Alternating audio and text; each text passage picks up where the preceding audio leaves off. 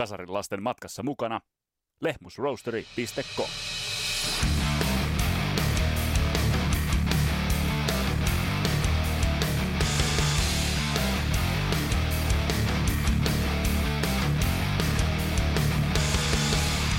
silkkaa jämppäriä vai pelkkää veikkausliigaa? Tätä pohditaan tämänkertaisessa Kasarilaps podcastin jaksossa, kun tarkastelussa on jenkkibändi Dokken.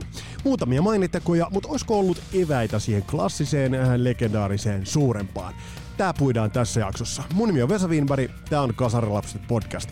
Tervetuloa matkaan mukaan!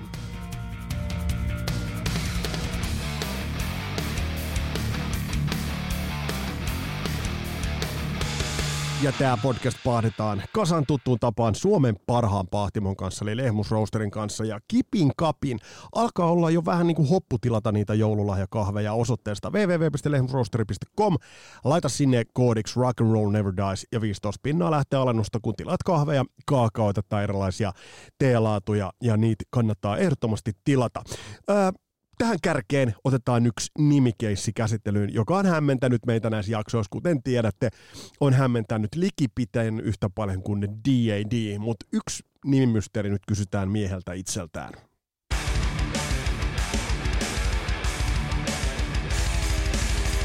Nimittäin, nimittäin, Vinny Appise, Apici.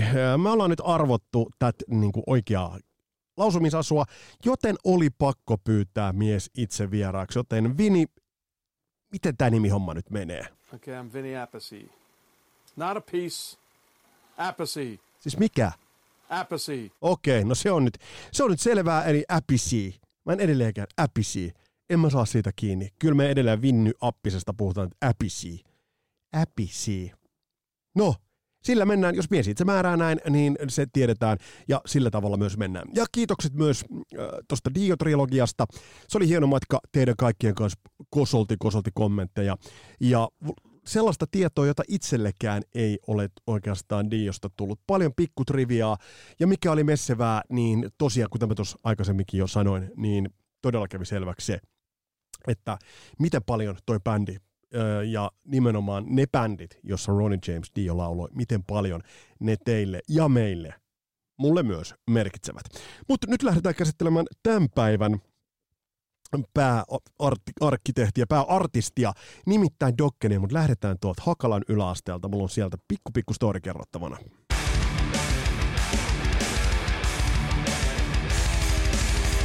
Yleisradion suuriin aivoihin tällä hetkellä kuuluva ja hyvän tovin kuulunut Mika Rahkonen äh, oli mulla äh, sijaisena joskus yläasteen tunneilla ja mä muistan, mä fanitin silloin aivan kipeästi Van Halenia ja totta kai ja Dokkenia. Ja meillä oli joku tämmöinen musan soitto tuokiokin ja mä muistan, mä vein sinne Dokkeniin soitettavaksi ja silloin Mika, joka muuten tolloin halusi itseään kutsuttavan nimellä Hank Rahkonen, terveisiä vaan, niin äh, soitti kaikenlaista replacementsia ja, ja Smithsia ja tämän tyylistä paskaa. Ja sitten mä vein, vein äh, Dokkenia soitettavaksi, se ei oikein saanut niinku hirveää vastakaikua, mutta hauska nyanssi oli se, että meillä oli sit Ruotsin koe, ja siihen Ruotsin kokeeseen mä sitten kirjoitin, äh, siinä oli semmoinen, että omia haide pengarskulle ja Uh, niin sitten mä kirjoitin siihen, että omia haide pengarskulle ja en kramer, uh, jonka sitten Mika Hank oli miinustanut siitä ja laittanut äh, sen Kramer äh, yli, vetänyt punakynällä ja laittanut sitten siihen kommentin men helre kretsch.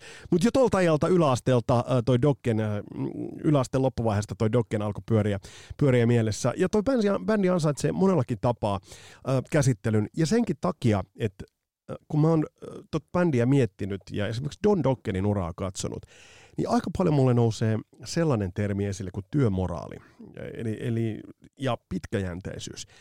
Ja olisiko bändillä ehkä, olisiko Dokkenilla ehkä pitänyt olla vähän enemmän pitkäjänteisyyttä? Sitä pohditaan tässä jaksossa.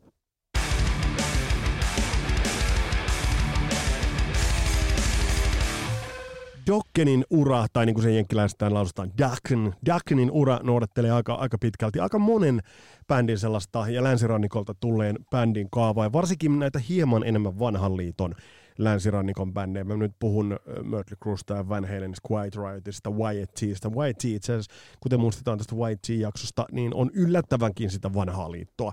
Mutta noudattelee sitä perinteistä kaavaa, eli 70-luvun puolella on laitettu niitä ensimmäisiä siemeniä kasvamaan.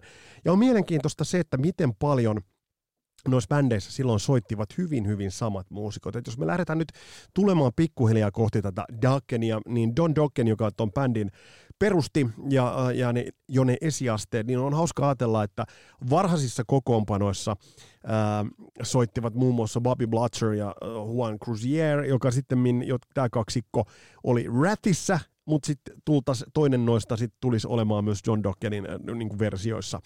Eli tavallaan voidaan ajatella, että tuossa oli jopa sellaista vähän niin kuin sisäsiittoisesta skenestä kyse. Ja tässä kohtaa kuljetellaan tässä nyt tätä, äh, uusi manner, vanha manner jaottelua, ja mä oon jopa miettinyt sellaista jaksoa, että me tehtäisiin tämmöinen äh, vähän niin kuin, mikä tämä on tämä, helvetti sen tämä seuraa niin huonosti golfia.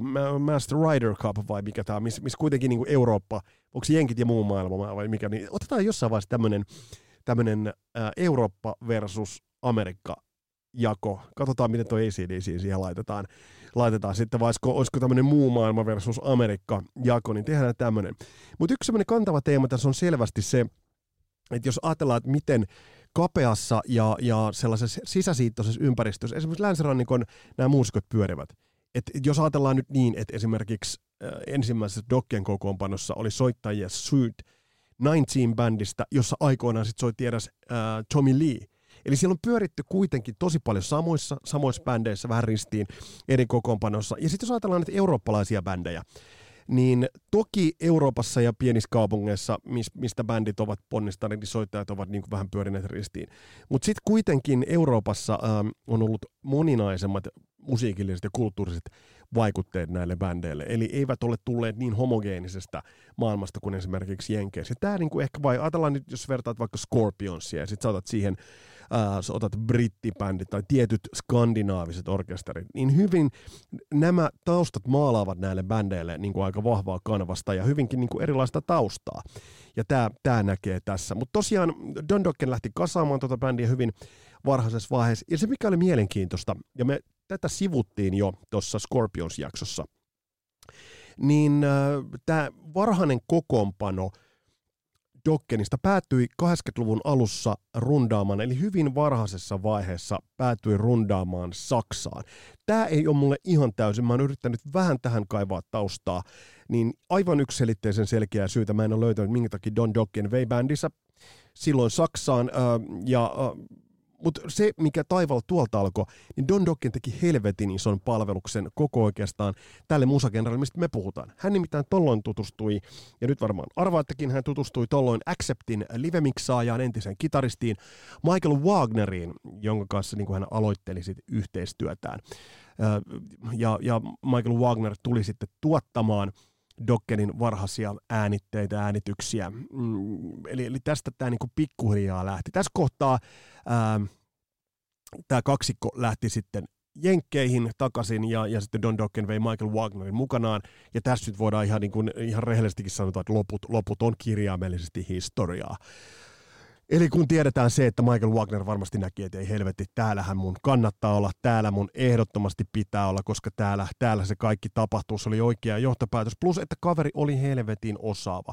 Eli siitähän ei niin kuin missään nimessä, nimessä ollut kyse. No sitten kuitenkin Don Dokken palasi äh, Saksaan, ja tässä vaiheessa hänelle löytyi sitten soittajiksi Juan Cruzier, myöhemmin soittaisi Ratissa, Wild Mick Brown rumpale ja sitten George Lynch, joka on ehdottomasti tässä niin kuin, tämän saakan yksi niin kuin, niitä avainhahmoja. Hauskaa on se, että oliko toi koko kolmikko mun käsittääkseni veti tämän, ähm, mikä tämä saksalainen, ei Udo Dirkschneider, mutta tämä semmoinen saksalainen perinteinen Schlager-hahmo, niin teki saksaksi levyn, niin tämä kolmikko soitti, soitti äh, hänen levyllään nyt en muista tämän kyseisen Udon nimeä, joku teistä varmasti muistaa, mutta se on mielenkiintoista ajatella, että tällaisen saksalaisen schlager-tähden taustalla soitti Juan Cruzier, Mick Brown ja George Lynch, jotka myöhemmin sitten olisi niin miljoonia myyviä, myyviä arvist, artisteja. Sitten Don Dokken sai apua Acceptin managerilta Gabilta, joka, joka sitten Jeesus pikkulafkoille, ja tästä tämä alkoi alko edetä oikeastaan tämä Dokkenin uran merkittävällä tavalla, mutta lähtökohdat tuolle ekalle levylle oli helvetin hyvät, mutta siitä huolimatta ei ihan lähtenyt, vaikka tot levy oli tekemässä aika häkellyttävänkin kova posse.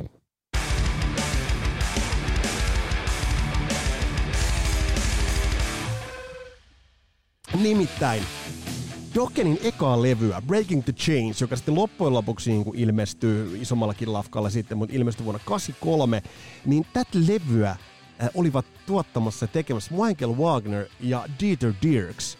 Aika kova. Eli siis äh, kaksikko, joka tulisi olemaan äh, genressään aivan merkittävä ja aivan mieletön osaamiselta, ja Dieter Dirks, äh, Scorpiosin hovituottaja. Ja tästä niin kuin aukeaa mielenkiintoinen sauma ja mielenkiintoinen yhteys. Ja ajatus itse asiassa Dokkenin musiikkiliittyyn, jonka mä oon oikeastaan tajunnut vasta myöhemmin, että miten paljon itse asiassa Dokkenin musiikissa oli Scorpionsin sävyjä. Et jos tota soundia kuuntelin, niin tuossa on hyvin paljon esimerkiksi Blackout, Love at First Thing aikasta. Mä jopa voisin kuvitella Klaus Mainen laulavan tät, tätä kyseistä biisiä. Tämä levy eh, ei nyt osoittautunut minkään suuren hitin kaltaiseksi. Että tästä niin kuin tehtiin jonkinnäköisiä poimintoja, mutta ei, ei varsinaisesti suuria, suuria hittejä tästä ei tullut. On mielenkiintoista muuten, että esimerkiksi vuodelta 82 löytyy live-taltiointi, joka on Berliinissä äänitetty, jossa sitten niin näkyy toi varhainen kokoonpano. Ja se on ihan mielenkiintoista katsoa Juan Cruzieria siinä bassossa ja George Lynchia, kun hänellä oli semmoinen niin kuin, niin kuin, äh, paljas yläkroppa ja sitten se kitara, mistä itse asiassa Pepe, Reklaslavin Pepe kertoi, vetää sen sellaisella niin kuin vähän sellaisella äh, tigeristraippisella, ja oliko toi nyt sitten siinä kohtaa ESP muistaakseni, vai Kramer peräti, no en muista, mutta yläkroppa paljana, ja se on mielenkiintoista, että Don Docker soittaa itsekin kitaraa, mutta mimmit kaikki huutavat George Lynchille. Ehkä eivät nyt niinkään soitannollisista asioista, mutta äh, ehkä nyt jotkut muut tekijät vaikutti. Mutta miele- äh, merkityksellistä tässä kohtaa oli se, että Dokken ja Don Dokken erityisesti ajautuu tuohon Dieter Dirksin ähm, lähipiiriin ja vaikutuspiiriin. Ja kuten me muistetaan, niin Scorpionsilla oli merkittäviä vaikeuksia, kun lähdettiin tulemaan lasettamaan 80-lukua eteenpäin.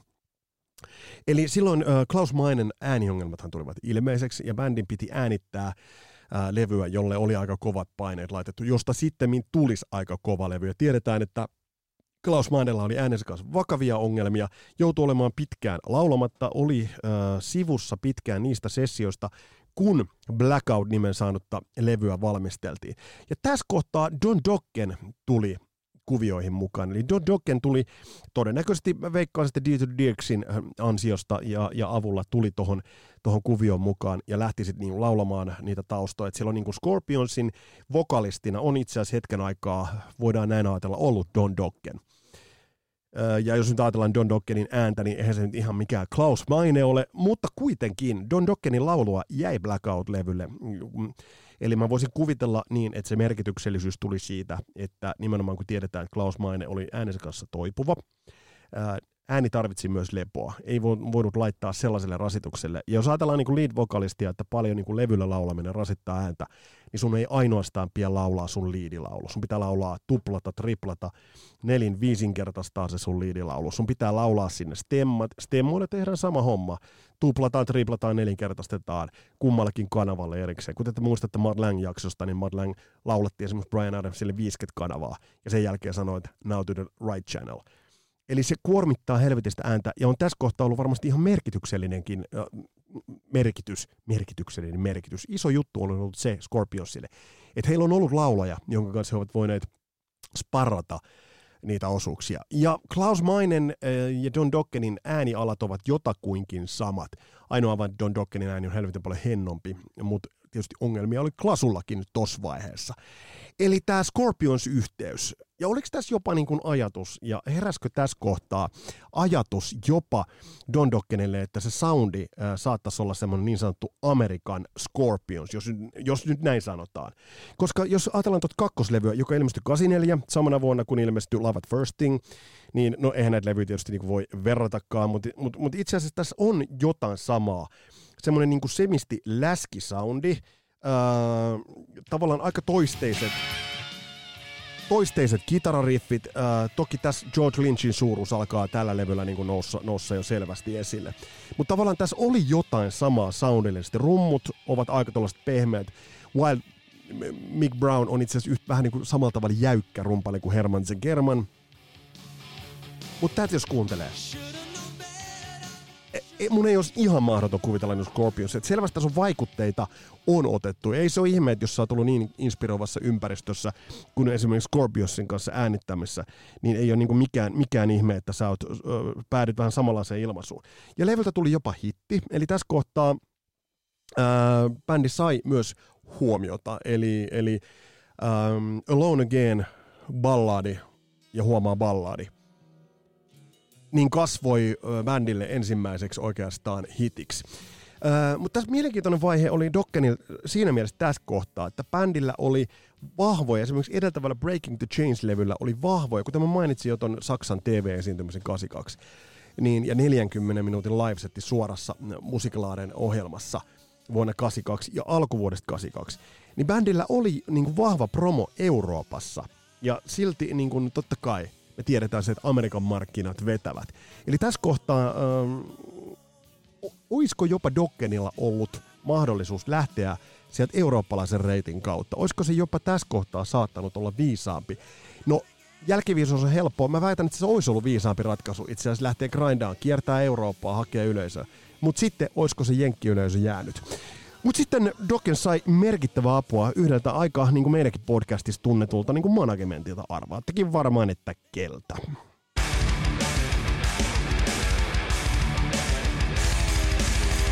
Ei Doug Taylorilta ja Doug McGilltä. Doug Taylorin story muuten pitää kertoa jossain vaiheessa, miten kaverista tuli niin persoonan graatta. Fyrkkahan siihenkin liittyy varmasti ja monet muutkin seikat. Mutta bändi pääsi ison ison managementin äh, siipien alle, eli puhutaan Q Prime, Cliff Bernstein – ja kumppani Peter Menschit. Ja tätä kautta sopimus Elektralle. Ja niin kuin me tiedetään, toi managementti, se tarkoittaa yhtä kuin isoja areenoita, isoja rahaa. Tätä tietä kulkivat osittain samanaikaisesti ja tavallaan myöhemminkin kulkivat bändit, kuten esimerkiksi Def Leppard, Metallica. Eli, eli siellä on niin isoja bändejä, jotka ovat niin lähteneet tuon saman managementin äh, puitteissa lähteneet etenemään, ja tästä oli niin kuin, Dokkenille oli vaan oikeastaan taivas, taivas rajana. Ja tämä alkoi heti nimittäin näkymään. Muistetaan, että sitten oli nämä areenarundit ehdottomasti oli todella isoja Jenkeissä. Ja ei ole muuten ensimmäinen kerta, kun bändi, tämä bändi Blue Oyster Cult on, on tässä meidän podcastissa. Toikin pitäisi käsitellä ehdottomasti jossain vaiheessa, mutta mut Dokken pääsi areenarundille mm, Blue Oyster Cultille lämpäriksi eli, eli kiersivät isoja stadioneita Jenkeissä. Mutta silti rundin jälkeen soppari oli katkolla, eli, eli seuraava levy olisi oikeastaan se käänteen tekevä. Bändillä ei ollut oikeastaan rahaa, eikä varsinaista niin isoa menestystä Jenkeissä, mutta samaan aikaan Euroopassa oli veto. Ja, ja tämä on, niinku, on erikoista. Kuten mä sanoin, niin Tooth and Nail tuli 84, äh, sisälsi johitteja, Jeff Bills, Pilson tuli basistiksi – ja sitten saatiin MTV-hittejä, ja bändit ton aikaiset muuten videot on, on jotenkin koomisia. Että onko se muistaakseni Into the Fire vai minkä, minkä biisin video, niin siinä näkee, että ää, on saatu helikopteri. On saatu, jos, jos katsot tuon videon, niin se näkee hyvin, että, että on saatu helikopteri käyttöön, ja sitten niin kun, siinä ei niin mitään sellaista järkeä. Bändi soittaa jonkun, jonkun äh, sellaisen pilvepiirtäjän katolla, ja sitten siellä on se helikopteri, joka pyörii, ja se helikopterin pitää niin jatkuvasti näkyä niissä kuvissa. Mutta jos taas ajatellaan, mieti sitä Scorpionsia. Ei jos mahoton, ei jos taaskaan mahoton miettiä niin tätä niin kuin Scorpionsin vetämäksi. Toki heillä oli vähän parempia melodioita. Eli nättiä, nättiä soundia, ja, ja, ja tämä oikeastaan niin määrittäisi jo vähän tota, tota, ää, tulevaa levyä. Mutta tämän video, näitä video, vanhoja videoita kannattaa ehdottomasti katsoa. Ja se, missä Dokken oli helvetin hyvä, niin myöhemmin tuli semmoinen huomaamat videossa, jossa kävellään uhkaavan näköisesti kapeaa käytävää pitkin kohti kameraa. Ne on jollain tavalla koomisia. Tässä ei ole ihan niin hyvät soundit, soundit vielä, mutta seuraavalla, seuraavalla levyllä toden totta olisi ois hyvät soundit, kun levyn tuottajaksi saadaan kaiken lisäksi vielä vanha kaveri.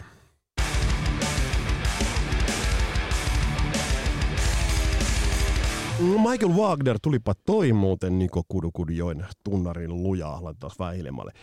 Michael Wagner tuli tuottamaan bändin kolmatta levyä, ja bändin kolmatta levyä, jos tulisi helvetin iso. Siitä tulisi iso oikeastaan muutamien lekojensa ansiosta – soundiensa ansiosta, ehkä osittain videoidensa ansiosta, mutta ei missään nimessä äh, tasaisuutensa ansiosta. Bändin kolmas levy, äh, vuonna 85 ilmestynyt Under Lock and Key, loistava, loistava levy, mutta ton levyn valmistusprosessi oli vaan äh, raastava ja nimenomaan Michael Wagnerille, joka tuotti tota levyä. Ja Michael Wagner on jälkeenpäin todennut, miten helvetin vaikea prosessi ton levyn tekeminen oli. Toki tuohon vaikutti se, että bändi, bändissä alkoi esiintyä tietynlaista kokkelivekkuliutta.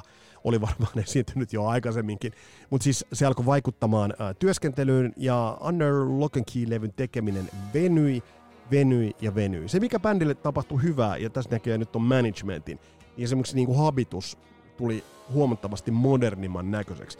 Mutta onhan nyt tämä esimerkiksi Unchained the Night, onhan tämä nyt vaan helvetin, helvetin hyvä riffi. George Lynchia parhaimmillaan. Tosta lähtee. Ota tyypit. Ja taas tämä, mistä mä oon puhunut aikaisemminkin, että haitsun pitää olla läski. Että se ei saa olla sellaista niinku mitään tikkaavaa kahdeksasosaa, vaan vedää niinku haikka auki siltä tavalla, että se heiluu puolelle toiselle. Ja siinä oli vähän George Lynchia.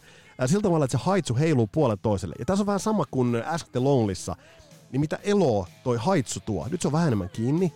Ja sitten kun tullaan tuohon väliriffiin, niin kuunnelkaa sitten se haitsu lähtee taas kulkemaan. Pikku juttu, iso juttu. Nyt haitsu. Älyttömän svengin tuo siis kerrassaan älyttömän. Tämän levyn ö, Deadline paukkuvat todella pahasti, todella pahasti.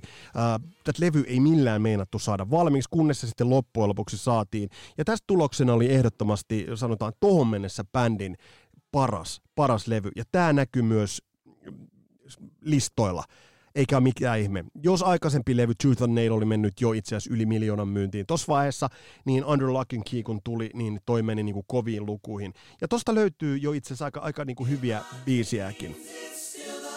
Ja tässä kohtaa bändi lähti määrittelemään sellaista metallin äh, kermasuutta ja sokerisuutta ja läskiä soundet. Jos, jos nyt, meillä on ollut kasarisoundissa ja oikeastaan AORssakin toi läskisoundi monella tapaa, niin voi pojat, Dokken tässä kohtaa löysi niitä mainette, niin tekijöitä.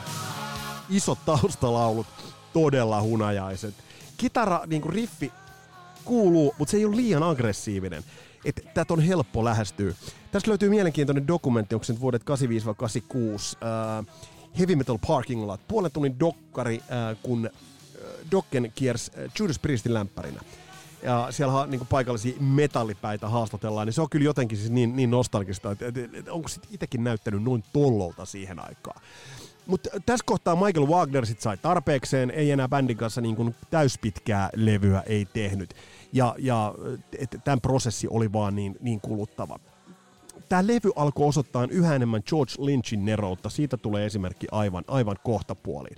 On mielenkiintoista, että George Lynchin soundihan tällä levyllä ja itse asiassa kaikilla levyillä, millä George Lynch soittaa, niin sehän on briljantti. Se on tosi, äh, se on tosi, mitä äh, Reklaslavin Pepenkin kanssa käytiin läpi, niin se on tosi äh, märkä säädö sillä tavalla, että siinä on gainia helvetisti, siellä on jotain, jotain kompura, ehkä vähän jotain koorusta, mutta siinä soi nimenomaan se äh, vahvistin se kitara ja oikeastaan se helvetin hyvä riffi. Ja kohta kuullaan sitten soolo, soolosta niin kuin erinomainen esimerkki, että jos sä mietit George Lynchia, se ei ole sulle tuttu, niin kun sä kuulet ton soolon, niin siitä sun on hyvä aloittaa. Siitä sä saat hyvin kiinni siitä, että mikä on George Lynchin niin suuruutta. Tämä levyn ongelma on pikkasen se, että vaikka tässä biisissä on esimerkiksi finessejä, niin levyllä alle puolet on, on hyviä biisejä. Jos mä nyt linjaan, niin Unchained the Night, The Hunter, In My Dreams, It's Not Love, sinne oikeastaan niin kuin ovatkin. Ähm, Mutta nyt tullaan siihen George Lynchiin, ja, ja mikä tämän bändin se suuri tekijä, kantava tekijä oli, niin kyllähän mä sanoin, että se on se George Lynchin soolo. Kuunnelkaa tätä. Mikä sisääntulo. Sitten näytetään vähän niinku tekniikkaa. Ja huomata, se on niinku melodia. Ja tässä kohtaa sä luulee, että okei, okay, we're done, nyt mennään kertsiin. Haha, mitä vielä? Wow! Uh, ellei mä väärin muista, niin tää, tää solo palkittiin jonain, uh, oliko Guitar Worldin vai Guitar Playerin niin vuoden solo, mutta se ei ainoastaan solo. Kuunnelkaa tässä tää komppisoundi. Tää on ihan tajuton. Siis toi on helvetin hyvä. Ja arvatkaa, mitä toi on tehty. Seinällisellä Marsalleja. Ei. Toi on tehty itse asiassa äh, George Lynchin äh, ja Michael Wagnerin mukaan, niin toi on tehty pienellä Fostexin neliraiturilla. Ja, ja George Lynch oli tullut studiolle ja kysynyt sitten tuottajalta, että voiko mä, voiko mä niinku äänittää tällä mun kitarat. Ja, ja sitten Michael Wagner sanoi, että no vittu, äänitän ne vaikka leivän pahtimella, mutta jos sä saat vaan hyvän soundin, mun tehtävä on saada se niinku sit levylle. Ja he todetotta saivat, että tosta tuli mieletön tosta, tosta soundista. Ja myös tämän levyn menestyksestä tuli kuitenkin tuli erittäin kova. Et vaikka tämä oli epätasainen kokonaisuus, niin tästä levystä tuli erittäin hyvä. Ja tämä lämpäriputki sai jatkoa. Oikeastaan, jos, jos aikaisemmin oltiin Blue Oyster Cultin kanssa, niin nyt sitten lämpättiin Kissia, Dio, Judas Priest ja ACDCtä. Eli tässä nyt puhutaan Big League. Ja se aiheutti sen myös, että tämä levy möi yli sen äh, miljoona kappaletta reippaasti, sai MTV-hittejä. Tästä on myös It's Not Love-biisissä se hauska video, kun äh, ne ovat kasanneet kamat siihen äh, ja sitten kiertävät oletettavasti Los Angelesia. Ja sitten niin kun jengi tulee siihen mukaan. Se on itse asiassa aika hyvä video kaiken kaikkiaan. Ja myös katso toi Heavy Metal Parking Lot. Äh, jos nyt ajattelet Ram It Down levyä, niin ei mikään salaisuus, kun Rob Halford laulaa siellä Thousands of Cars, Millions Guitars, niistä parkkipaikkabileistä kyllä mä sanoin, että mä oisin ton, ton, aikana, ton aikana kyllä niissä, niissä kekkereissä viihtynyt. Mutta yksi puserus bändillä vielä tuli itse asiassa Michael Wagnerin kanssa.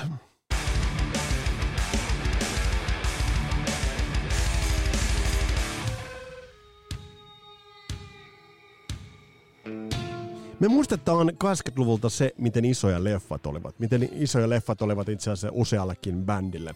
Näissä voitiin, nämä voi olla sellaisia make it or break it juttuja, että tiedetään se, että mitä kävi esimerkiksi vaikka Top Gun soundtrackin kanssa, mutta sitten tiedetään esimerkiksi, kun Judas Priest jättäytyi siitä pois. Taas lähtee tää riffipuoli George Lynch. Ai saatana tot soundi. Ähm, tässä kohtaa Nightmare on Elm Street-leffat olivat erittäin suosittuja. Ne on helvetin hyvin. Itse nykyään muuten oikeastaan löydä sitä ykkösleffaa lukuun ottamatta mistään esimerkiksi suoratoistoista tai mistään. Dokken sai biisinsä itse asiassa tähän leffaan. Mä en edes muista mikä Elm Street-leffa tämä oli. Mutta pääsi myös tekemään videoita ja teki yhden 80-luvun parhaista videosta. Mua harvittaa, kun mä en muistaakseni saanut tätä äh, kyseistä videota tuohon mun video, musavideolistaukseen. Tää jäi siitä pois. Äh, Dream Warriors, ehdottoman upea upeissa Nightmare on Elm Street kulisseissa tehty biisi, johon oikeastaan, tai video, johon tämä biisi ui helvetin hyvin. Tämä oli viimeinen proggis, jossa Michael Wagner oli mukana. En tiedä missä määrin Neil Kernon, tuo uusi tuottaja, joka tuotiin tuohon mukaan, niin tuotiin, tuotiin tähän prosessiin, mutta kreduihin on merkattu yhä edelleen Michael Wagneria. Mutta tämä video, kato tämä video, tämä on nimittäin siitä huikea, että tämä on tavallaan helvetin hyvin tehty. Mutta jos tarkemmin katsot tätä videota, niin sieltä kannattaa pongata bändin habitus, ja varsinkin kitaristi George Lynchin habitus, joka oli niin kokainipöllyssä, että äh, ihan ensimmäisessä kuvissa, kun, kun äh, George Lynch soittaa sitä komppia. Katos tarkasti, miltä George Lynch näyttää. Sä tiedät sen olotilan, kun sä oot vetänyt sellaiset jurrit, että sä äh, sellaisen humalaisen verhon takaa yrität niin kuin toista silmää siristään näyttää vähän selvältä ää, ja, ja ikään kuin nähdä siitä niin kuin sen jurin läpi, mutta sä et onnistu. George Lynch näyttää täsmälleen, täsmälleen siltä tos kohtaa.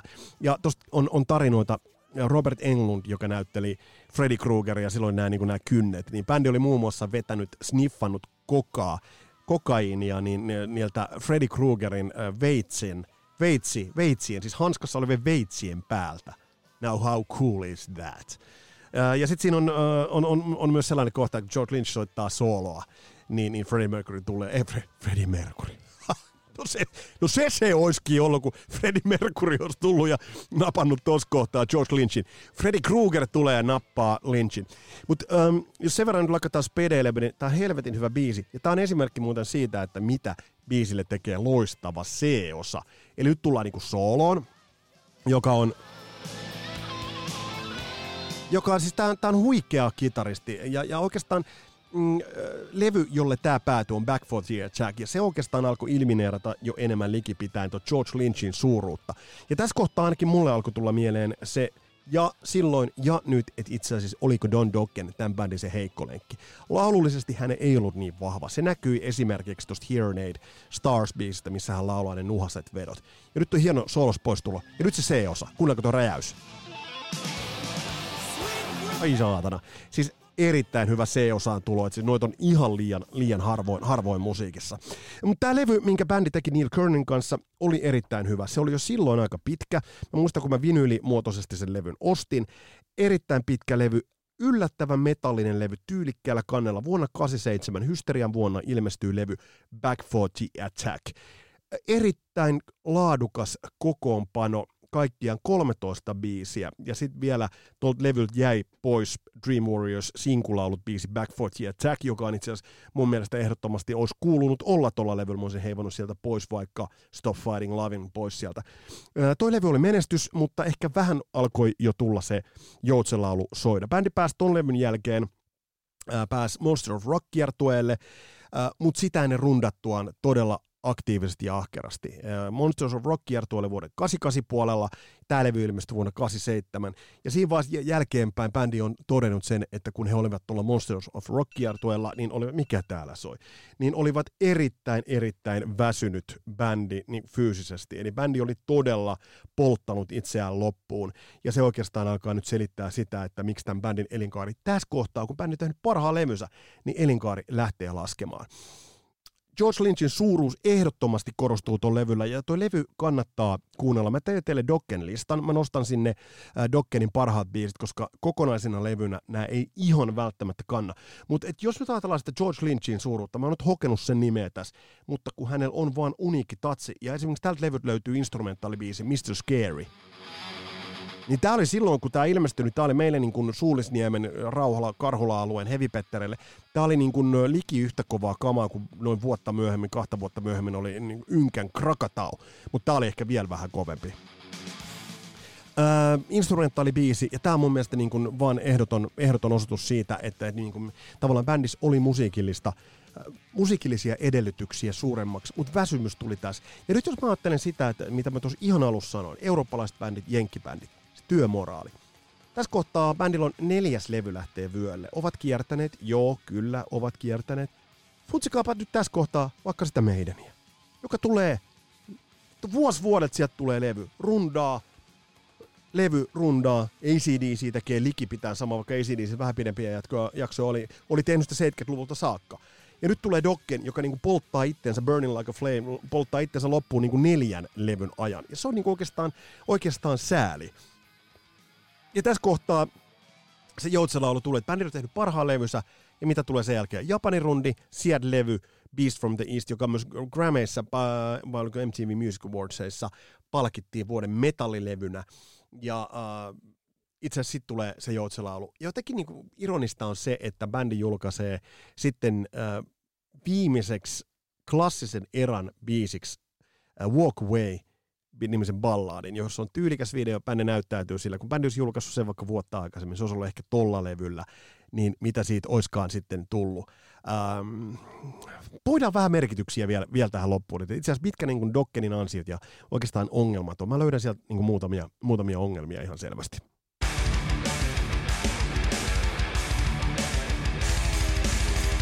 Tässä on nyt oikeastaan, mitä mä listaan niin kuin Dokkenin oikeastaan pointeista. Loistavaa musiikkia, loistavat soittajat, erinomaisia tuottajia, hyvät lähtökohdat. Kaikki siis kohdallaan. Mistä jää kirraamaan? Mä oikeastaan löydän tähän, onko tässä nyt viisi vai kuusi seikkaa. Ensinnäkin, eurooppalaisten bändien työmoraali ei tarttunut Dokkeniin. Eli äh, tahti oli laiska, levyä tehtiin liian pitkään ja sitä vaikeutettiin kaiken näköisillä päihteillä, teki sitä muutkin, mutta mut tämä oli Dokkenille ongelma. Toiseksi Josh Lynch olisi ansainnut paremman laulajan. Don Dockenilla auttamattoman ohut ääni. Tästä ei vaan pääse mihinkään. Hyviä melodioita tekee, mutta jos sä kuunnellessa alat keskittyä enemmän laulaja, äh, kitaristiin kuin laulajan, niin silloin on jossain äh, vikaa. No, ykköskategoriaan olisi ollut edellytyksiä, aika loppu kesken. Eli jollain tavalla vaan se kuhnailu niin levyjulkaisuissa muissa, niin aika loppu kesken. Ja todettu, että Walk, walk Away balladi tuli liian myöhään. Ja sitten, ehkä se ratkaisevin tekijä – kapea katalogi versus monet eurooppalaiset tai monet jenkkibändit. Eli jos bändi nyt oikeastaan tekee ison kaupalliseen ähm, haarukkaan kolme levyä, Tooth and Nail, uh, Under Lock and Key ja Back for the Attack, sitten tulee mitä tulee, niin, niin se on ihan liian vähän. Se on ehdottomasti liian vähän, varsinkin kun Under Lock and Key on liian kapea levy, ihan että siitä on puolet hyviä biisejä. Ja sitten se, että mitä tapahtuu. Tämän jälkeen John Docke lähtee solo-uralle, ei saa Dokken nimeään käyttöön, George Lynch muodostaa Lynch Mobin, ja kummatkin tekevät aika lailla Dokkenin kaltaista musaa. Why guys, why? Miksi tämä piti hajottaa? Mutta tässä niin kuin lyhyesti Dokkenin perintö. Mitä oot mieltä? Onko Dokken yksi isoista vai semmoinen äh, merkittävää, merkittävää uraa tehnyt ykkösdivarin bändi? Sano sä, mä kuuntelen mielellään, että mitä sä koet asian. Ja oikeastaan mitä myös Dokken on sulle merkinnyt.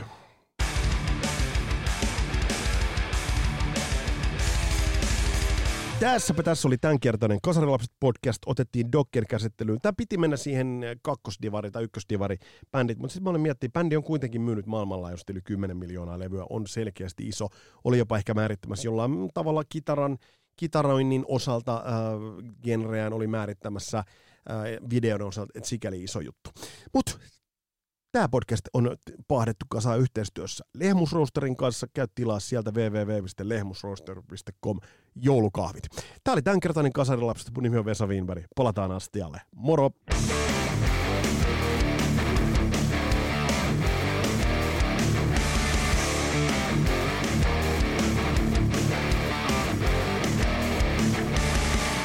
Vinny Appice. No joo, Not a piece. joo, joo. Appice.